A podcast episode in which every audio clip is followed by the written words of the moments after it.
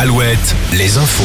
C'est avec Fabienne Lacroix, bonjour. Bonjour Nico, bonjour à tous. Elle s'appelle Mathis et elle va passer la journée avec nous. Oui, il s'agit de cette tempête hein, qui a débarqué hier soir sur la France. De fortes rafales de vent au cours de la nuit.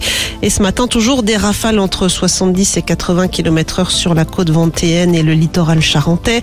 Ça souffle également dans les terres avec des rafales à 77 km heure relevées tout à l'heure à Angers.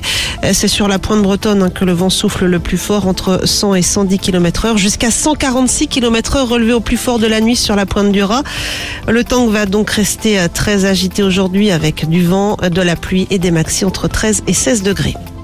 En déplacement hier dans les Hautes-Alpes, Emmanuel Macron a détaillé une cinquantaine de mesures pour lutter contre le manque d'eau et la sécheresse, parmi lesquelles une tarification progressive de nos factures. Les premiers mètres cubes seront moins chers. Au-delà d'un certain niveau de consommation, le prix sera plus élevé. Le chef de l'État est également revenu sur la question des bassines, des retenues d'eau nécessaires selon lui, même si l'agriculture devra évoluer sur le sujet de l'eau. Emmanuel Macron a par ailleurs condamné les violences du week-end dernier à Sainte-Soline.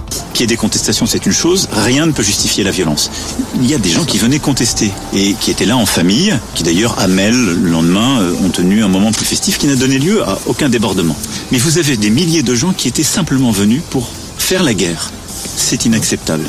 Et donc je, réaffirme mon soutien aux élus et aux forces de l'ordre. Et ça montre bien qu'il y a chez certains une forme d'habitude de la violence qui s'installe. Il faut la combattre avec beaucoup de fermeté. Et je demande à toutes les forces politiques républicaines d'être parfaitement claires sur ce sujet. Deux hommes présents le week-end dernier à Sainte-Soline sont toujours hospitalisés, mais l'un d'entre eux est sorti du coma.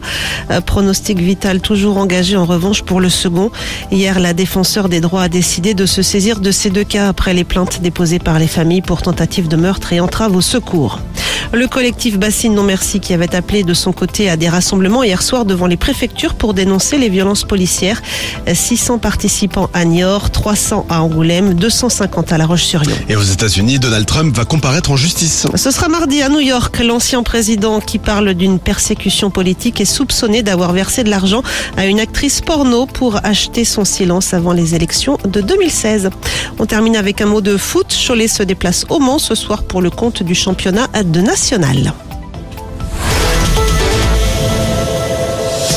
Alouette, Alouette, le 6-10. Le 6-10 de Nico et Julie. Alouette, il est 8h04, on va jeter un petit coup d'œil sur